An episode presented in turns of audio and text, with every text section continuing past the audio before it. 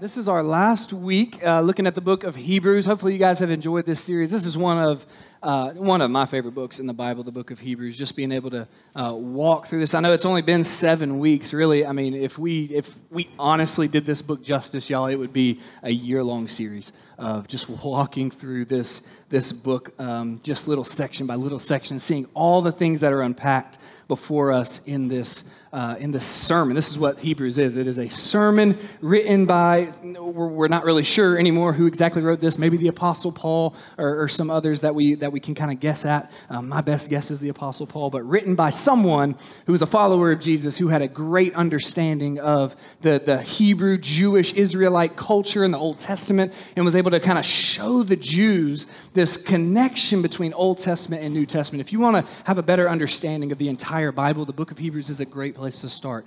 Um, the book of Hebrews and the book of Romans, both in the, in the New Testament, are kind of uh, sort of a Gentile perspective and a Jewish perspective of what it means that Jesus is the Savior of all people, right, for all time. And, and the book of Hebrews just does such a good job of breaking that down for us, letting us see what the Old Testament really was all about, letting us see the gospel in the Old Testament. You guys know the gospels in the Old Testament? It is.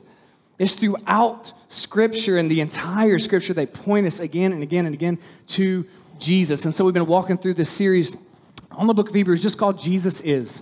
Just looking at what does this author of Hebrews explain to us about who Jesus is. And so, really, these last uh, three weeks, starting a couple of weeks ago as we got into chapter 10, and then last week and then t- today, um, what we're seeing is this, this, this preacher, as he writes this sermon, kind of turning us towards some application of if Jesus is all these things. He's talked about him being God. Jesus is our God. Jesus is our, our sacrifice. He's our priest. He's our hope. He's our confidence. All these things. If Jesus really is all these things, then how do we live our lives? Right? How do I actually go then and do and be the person that God's called me to be and do the things that He's called me to do? Because listen, y'all, uh, theology is fantastic. I love theology. I love doctrine. I love learning things about the Bible and the deep truths that are. You can spend your life learning the amazingly deep, rich truths in the ocean of God's Word. You can spend your life doing that. But listen, if all you do with that doctrine is know it, then you've missed the point of it. If you're not doing it, if you're not living it, if it doesn't, if your theology does not change your life, then you don't know the Bible. I don't care if you memorize the entire book of Hebrews. You don't know Hebrews if you don't live Hebrews, right?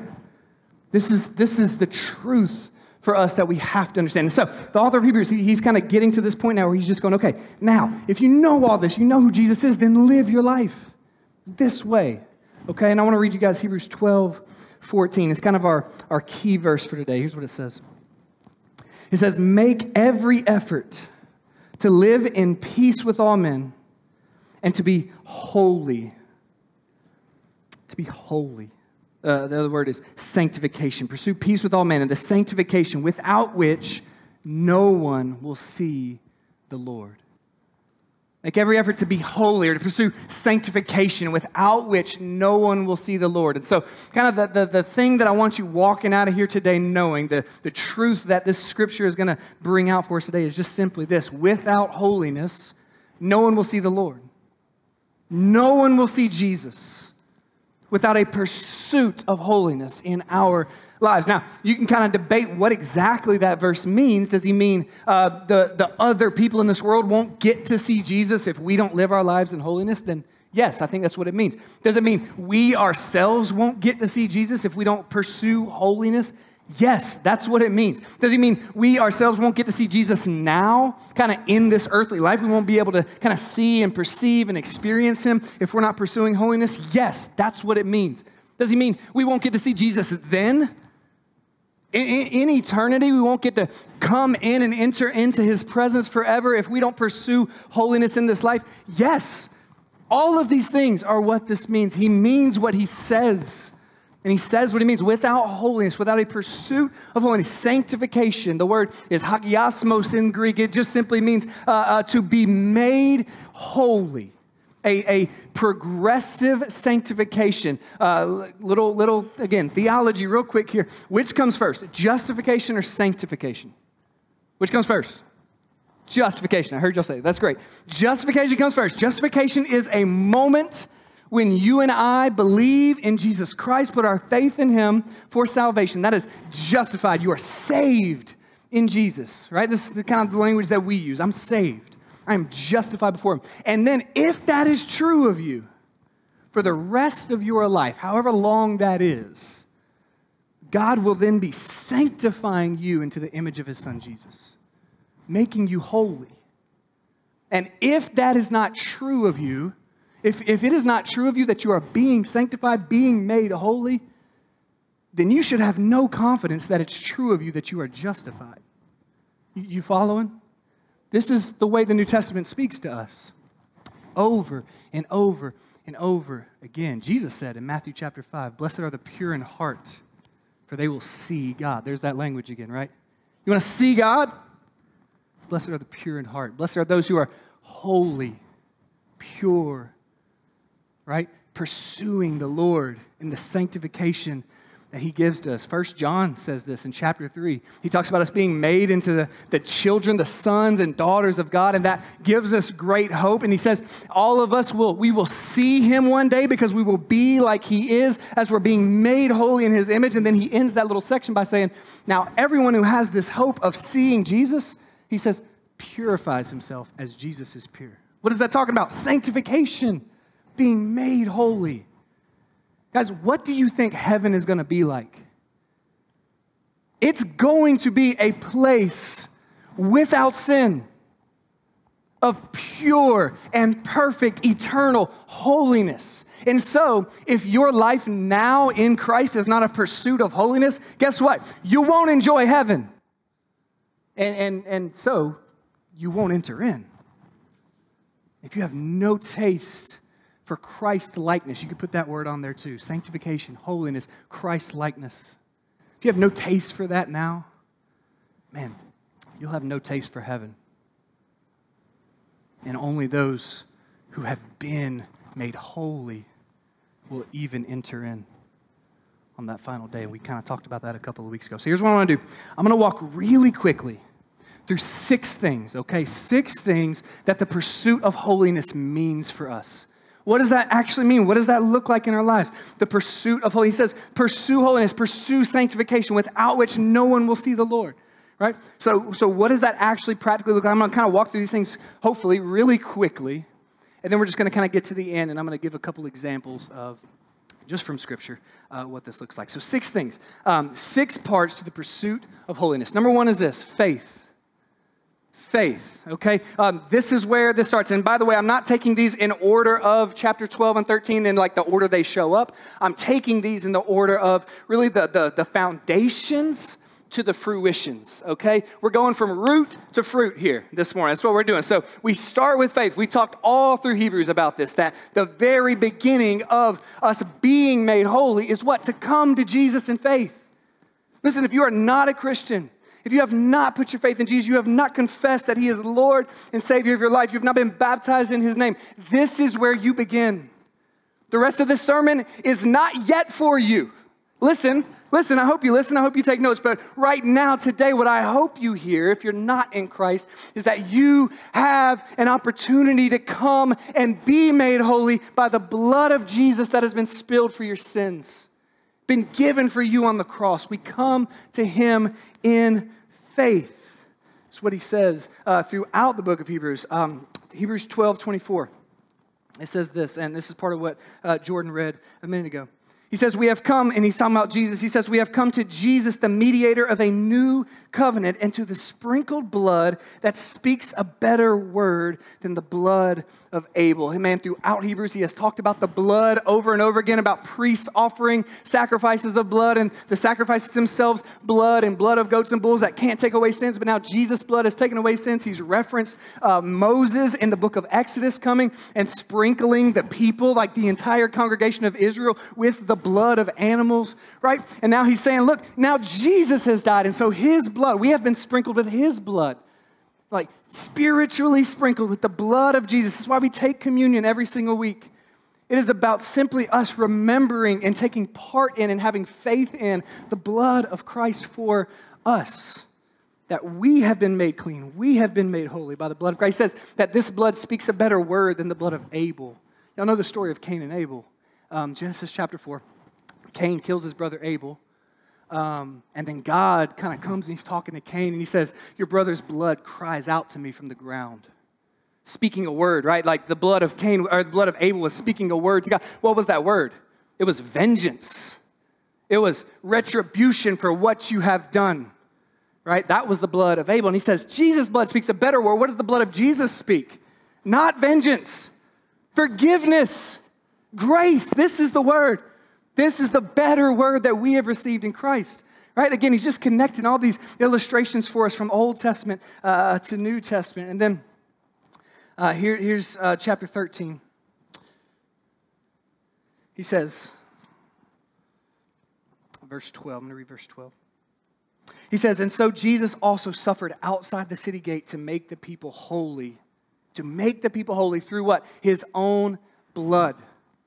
Jesus suffered outside the city gate to make the people holy through his own blood. Again, this is reference back to the Old Testament where the, in, in Leviticus 16, we see this picture of the priest, and he would, um, on, on the Day of Atonement, he would have to offer sacrifice for his own sins first. The priest would offer sacrifice for his sins. He would take a bull, and he would sacrifice that bull. And then the priest would take two goats, two goats. And you know what he would do with these goats? One goat would be sacrificed, one goat would be killed, and the other goat, he would place his hand on the goat's forehead, and he would confer or impute. This is the word impute. It's like kind of a biblical word. This is imputation. He would impute the sins of the people onto this goat, right? This is called the scapegoat. This is where we get our term scapegoat, right? So he would take one goat and that goat would be slaughtered. He would take this goat, he would put his hand on his forehead and give him all the sins of the people. And God would put the guilt of the sins of the people on this goat.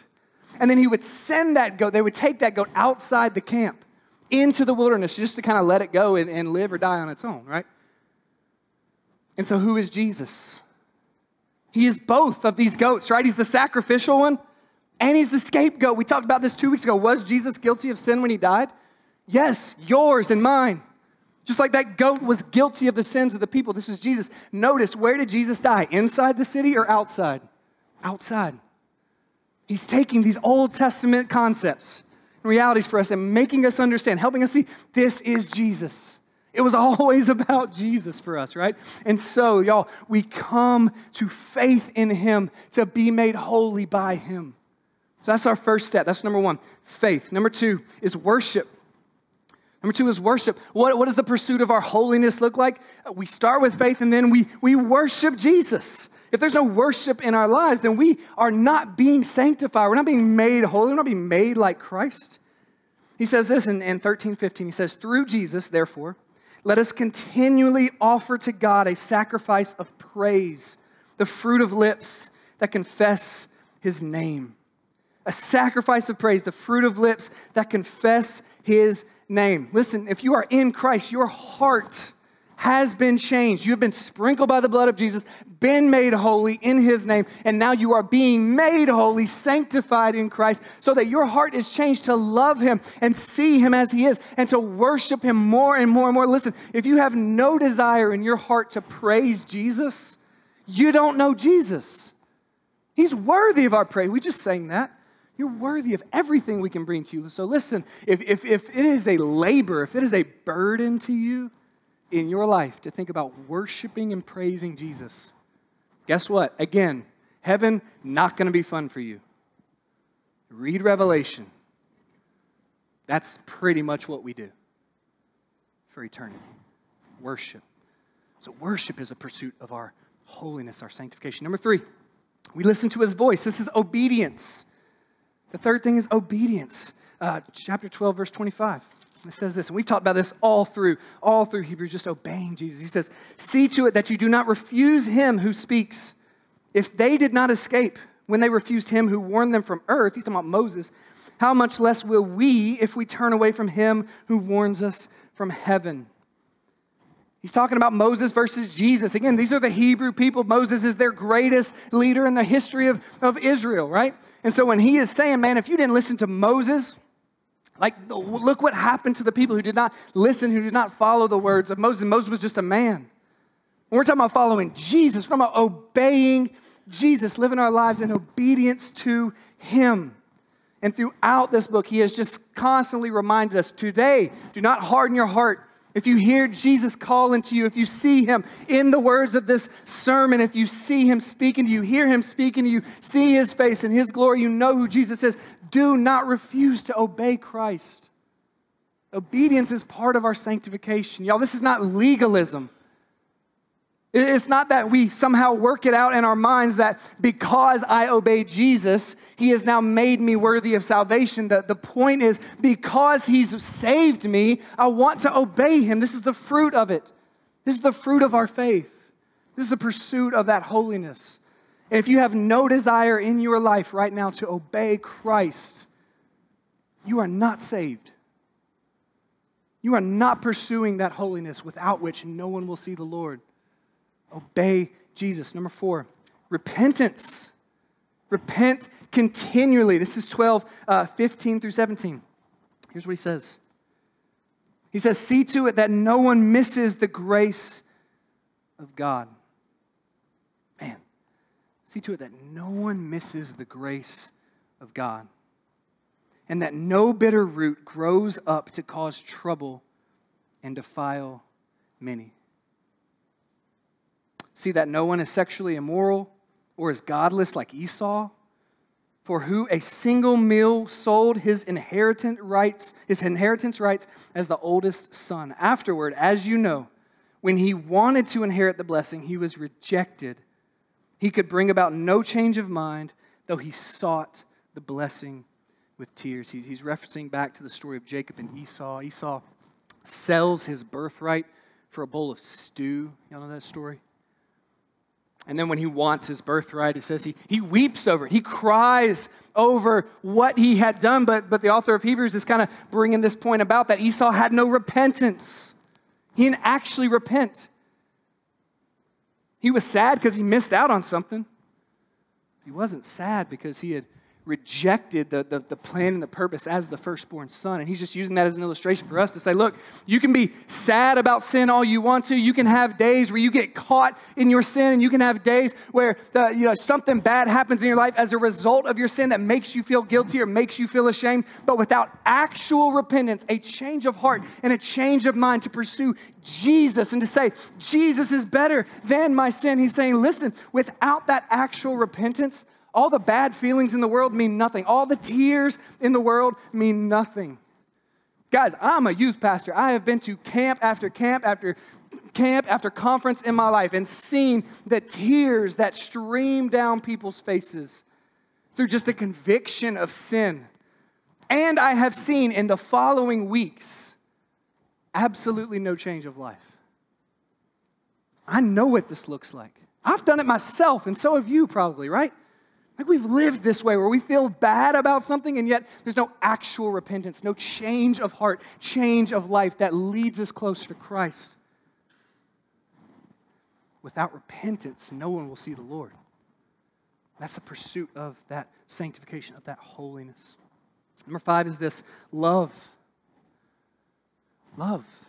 He talks about really loving our brothers and sisters in Christ. He says, uh, chapter 13, verse 1, he says, Keep on loving each other as brothers.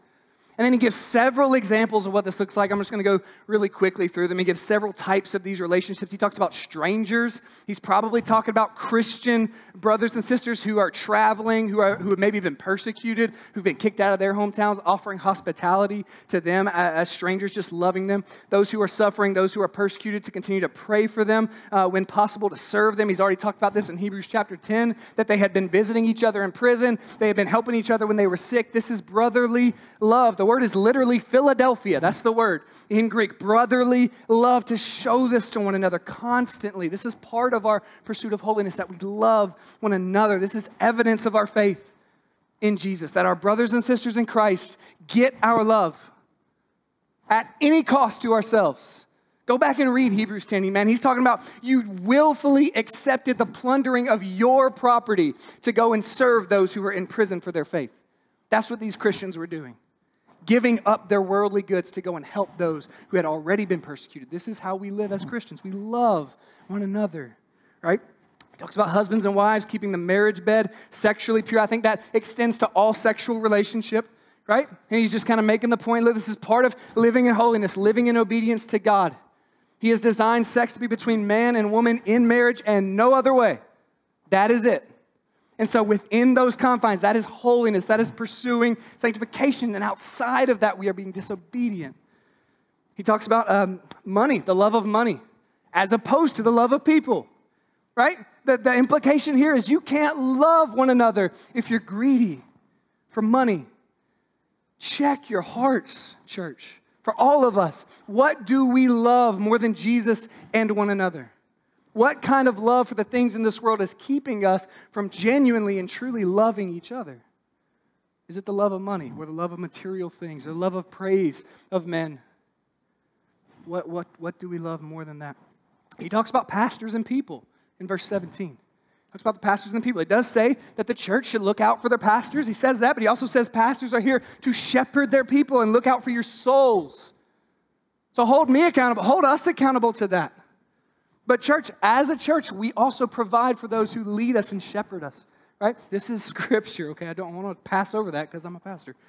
Um, but he, he, does say that, right? And then he, he kind of ends that with verse 16. He says, Do good to all and share with all people. I, again, I think he's just talking about the, the fellowship of the Christian church to all people as we have opportunity that we would do good and we would serve one another, y'all. Without love, no one will see the Lord. And then the last thing is this number six he says, Pursue peace with all men. That's back to uh, chapter 12, verse 14. He says, Pursue peace with all men and holiness, without which no one will see the Lord. Um, what I really think he's talking about here is witness, our witness. Pursuing peace with all men. He's not just talking about Christians now. And he is writing in the context of them living in a world where people were persecuting them.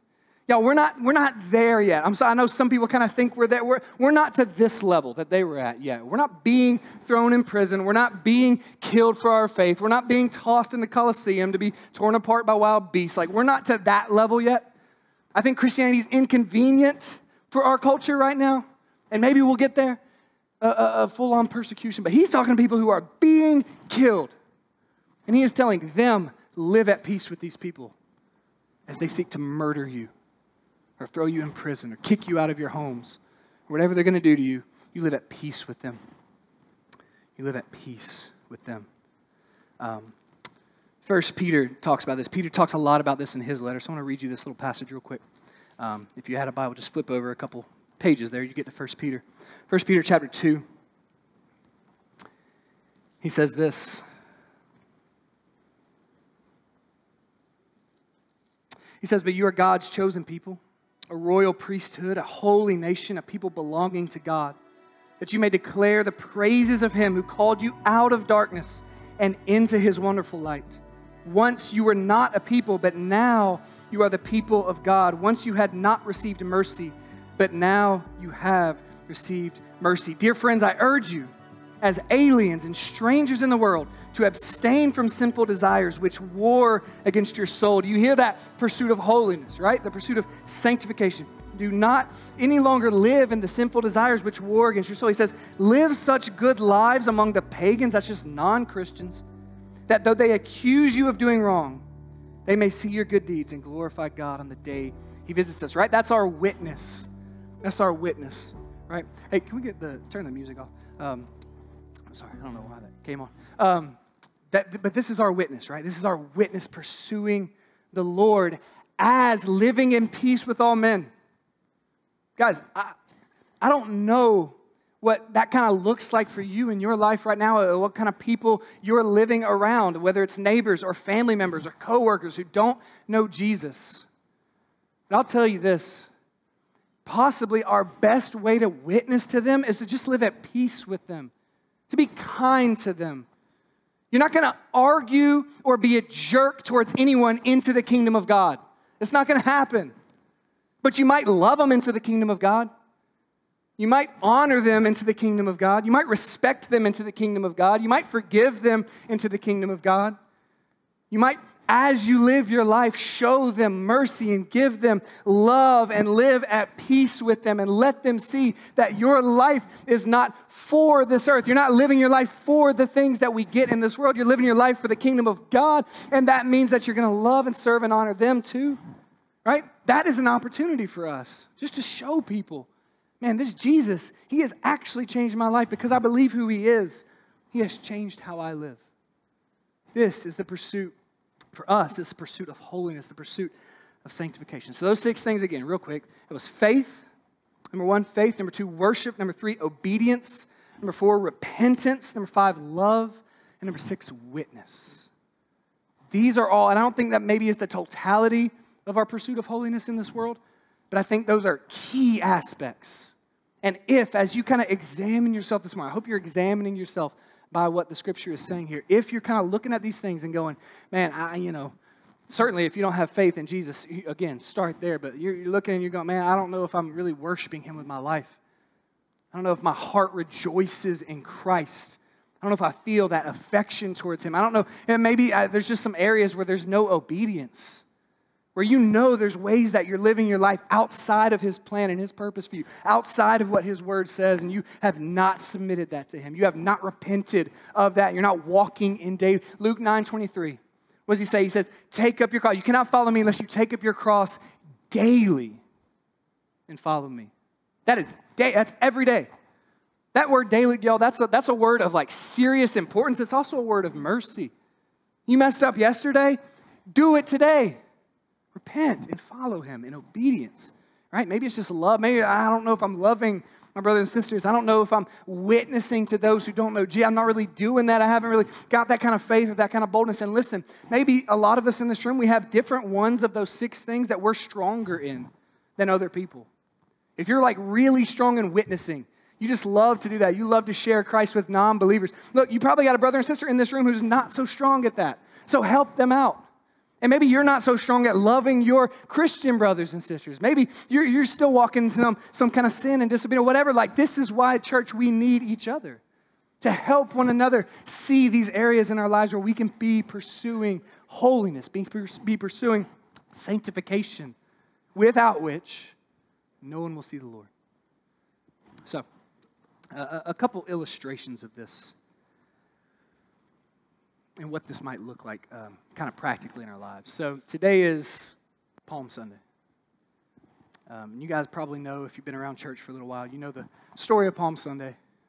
You know what that means. Um, Jesus, at the end of the Gospels, in his kind of final week, he rides into Jerusalem sitting on a donkey right? Um, this triumphal entry is what we call it. And uh, as he does this, people are in Jerusalem for the Passover week. They're there. There's probably hundreds of thousands, not millions of people in Jerusalem. Like this place is just packed, it's crowded. And Jesus rides in on this donkey, not on a great horse, not like triumphal like normally kings would do, but just sort of humble and meek and riding in on this donkey. And what are the people doing? They're, they're taking their, their palm fronds, their palm branches, which were called hosannas, um, and they were shouting Hosanna. In, in Hebrew, Hoshiana, they were shouting it. And what that means is, Lord, save us, right? Just kind of this expression of praise, this expression of humility, this expression of joy that the coming king is riding into Jerusalem. Save us, Hoshiana. Five days later, same people shout, Crucify. Crucify crucify You know what the pursuit of holiness is? It's being the same person on Friday that you were on Sunday. Guys, the scriptures are filled with people who, as Jesus says in Matthew 15, honor me with their lips, but their hearts are far from me. Right? That was these people. Hosanna, save us when it's popular and when it's easy, when it's Sunday and we crucify him by our actions on Friday. And then what about Peter? This disciple of Jesus, his most loyal and devoted follower, it would seem, by his words at least. The night that they're eating dinner together, that Passover meal, and Jesus is talking about his crucifixion. What does Peter say? I'm going with you. I'm going to die with you, Jesus. No matter what comes, if everybody else runs, he says, not me. The sun didn't even rise before he had denied three times that he knew Jesus. And he had fled just like everybody else. You know what the pursuit of holiness is? It's walking what you talk. You know what the pursuit of holiness is? It's actually living out the things that you say you believe, living out your confession in Jesus. And so, just a word on that as we, as we end. This Peter, the same guy, not, not long after this, after Jesus has died and he's resurrected back to life, he comes and he finds Peter on that beach. You guys know the story in John 21. Peter's trying to go off and be a fisherman again. Peter's so distraught and so discouraged and so ashamed of what he did. And Jesus meets him on that beach and he makes him a little meal and he sits down with him and he asks him three questions. What does he ask him? Three times. Do you love me? Do you love me, Peter? And that's interesting, isn't it? And he asks Peter, not Peter, uh, will you follow me? Not Peter, will you go do good things for me? Not Peter, uh, how, how, how, how, like, what does your devotion look like today, Peter? Are you going to be a good soldier, Peter? Are you going to do your duty, Peter? Not any of that. What does he ask him? Do you love me, Peter? Why? Because, y'all, this is the root of our pursuit of holiness a love for Jesus. Guys, I don't have to preach the sermon I just preached you. You guys know for the most part, what the Bible says about how to live your life, things you should and shouldn't do.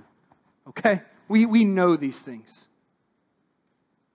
And when it comes right down to it, maybe we just don't love Jesus if we're not actually pursuing being like him in holiness. Do you love me? So, just for a minute here, as, as we end up, I want to ask you just to bow your heads with me. Just bow your heads. Let's pray together. I'm going to give you a minute here um, just to pray on your own about maybe any of these six things that I just kind of laid out from, from Hebrews faith, worship, obedience, repentance, love, witness. Any of these ways in which maybe God is calling you this morning to start pursuing the holiness without which you will never see Him. If you want to see Jesus, that we must pursue to be sanctified in Him, holy, made holy by the Holy Spirit living in us. So, just right now, where you're at, man, just pray to Him. Just confess to Him what you need to confess. Just maybe just tell Him that you do love Him.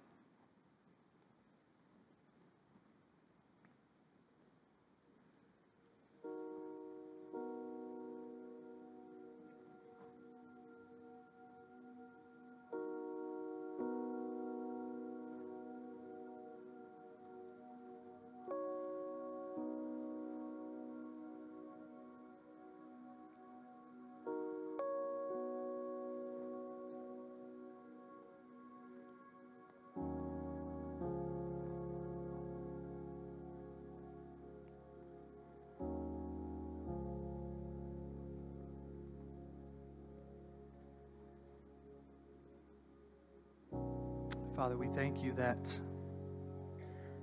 you have cleansed us by the blood of your Son. And for those of us in this room who have come to Him in faith, we know that we are holy, positionally holy in your sight. We are blameless, perfect, righteous, made clean and pure. But God, we pray that if that is true of us, then that you would lead us in sanctification Lead us in the pursuit of holiness, to be made holy as we already are. God, let us see in our lives the areas where we are not living our lives worthy of the gospel of Jesus Christ. Where are we not submitted to this process? Are we not witnessing? Are we not sharing our faith with others? Are we not loving our brothers and sisters? Have we not repented of some sin? Are we living in disobedience? Do we not worship you from our hearts in spirit and in truth? Not just in song, but in lifestyle? God, let us see. And I pray that our love for your son Jesus would just grow and expound in us so that we would then live that out in holiness. We would give our lives to you, God, because you gave your life for us, Jesus. You loved us first. So let us love you with our words and let us love you with our actions and go and be the people you've called us to be. God, thank you so much for your word in the book of Hebrews, this wonderful letter to us about who Jesus is, helping us to see who he is and so that we can live it out according to your will. Thank you. In Jesus' name, amen. All right, guys. Um, thank y'all so much for being here this morning. We really do appreciate it. Again, um, be on the lookout for those uh, Holy Week devotions, okay, coming out on uh, the website and the app and social media and all that. It's going to be really good to walk through this week together, Holy Week, leading up to Easter Sunday next week. So y'all come back, bring a friend. Love to see y'all there, all right? Love you guys.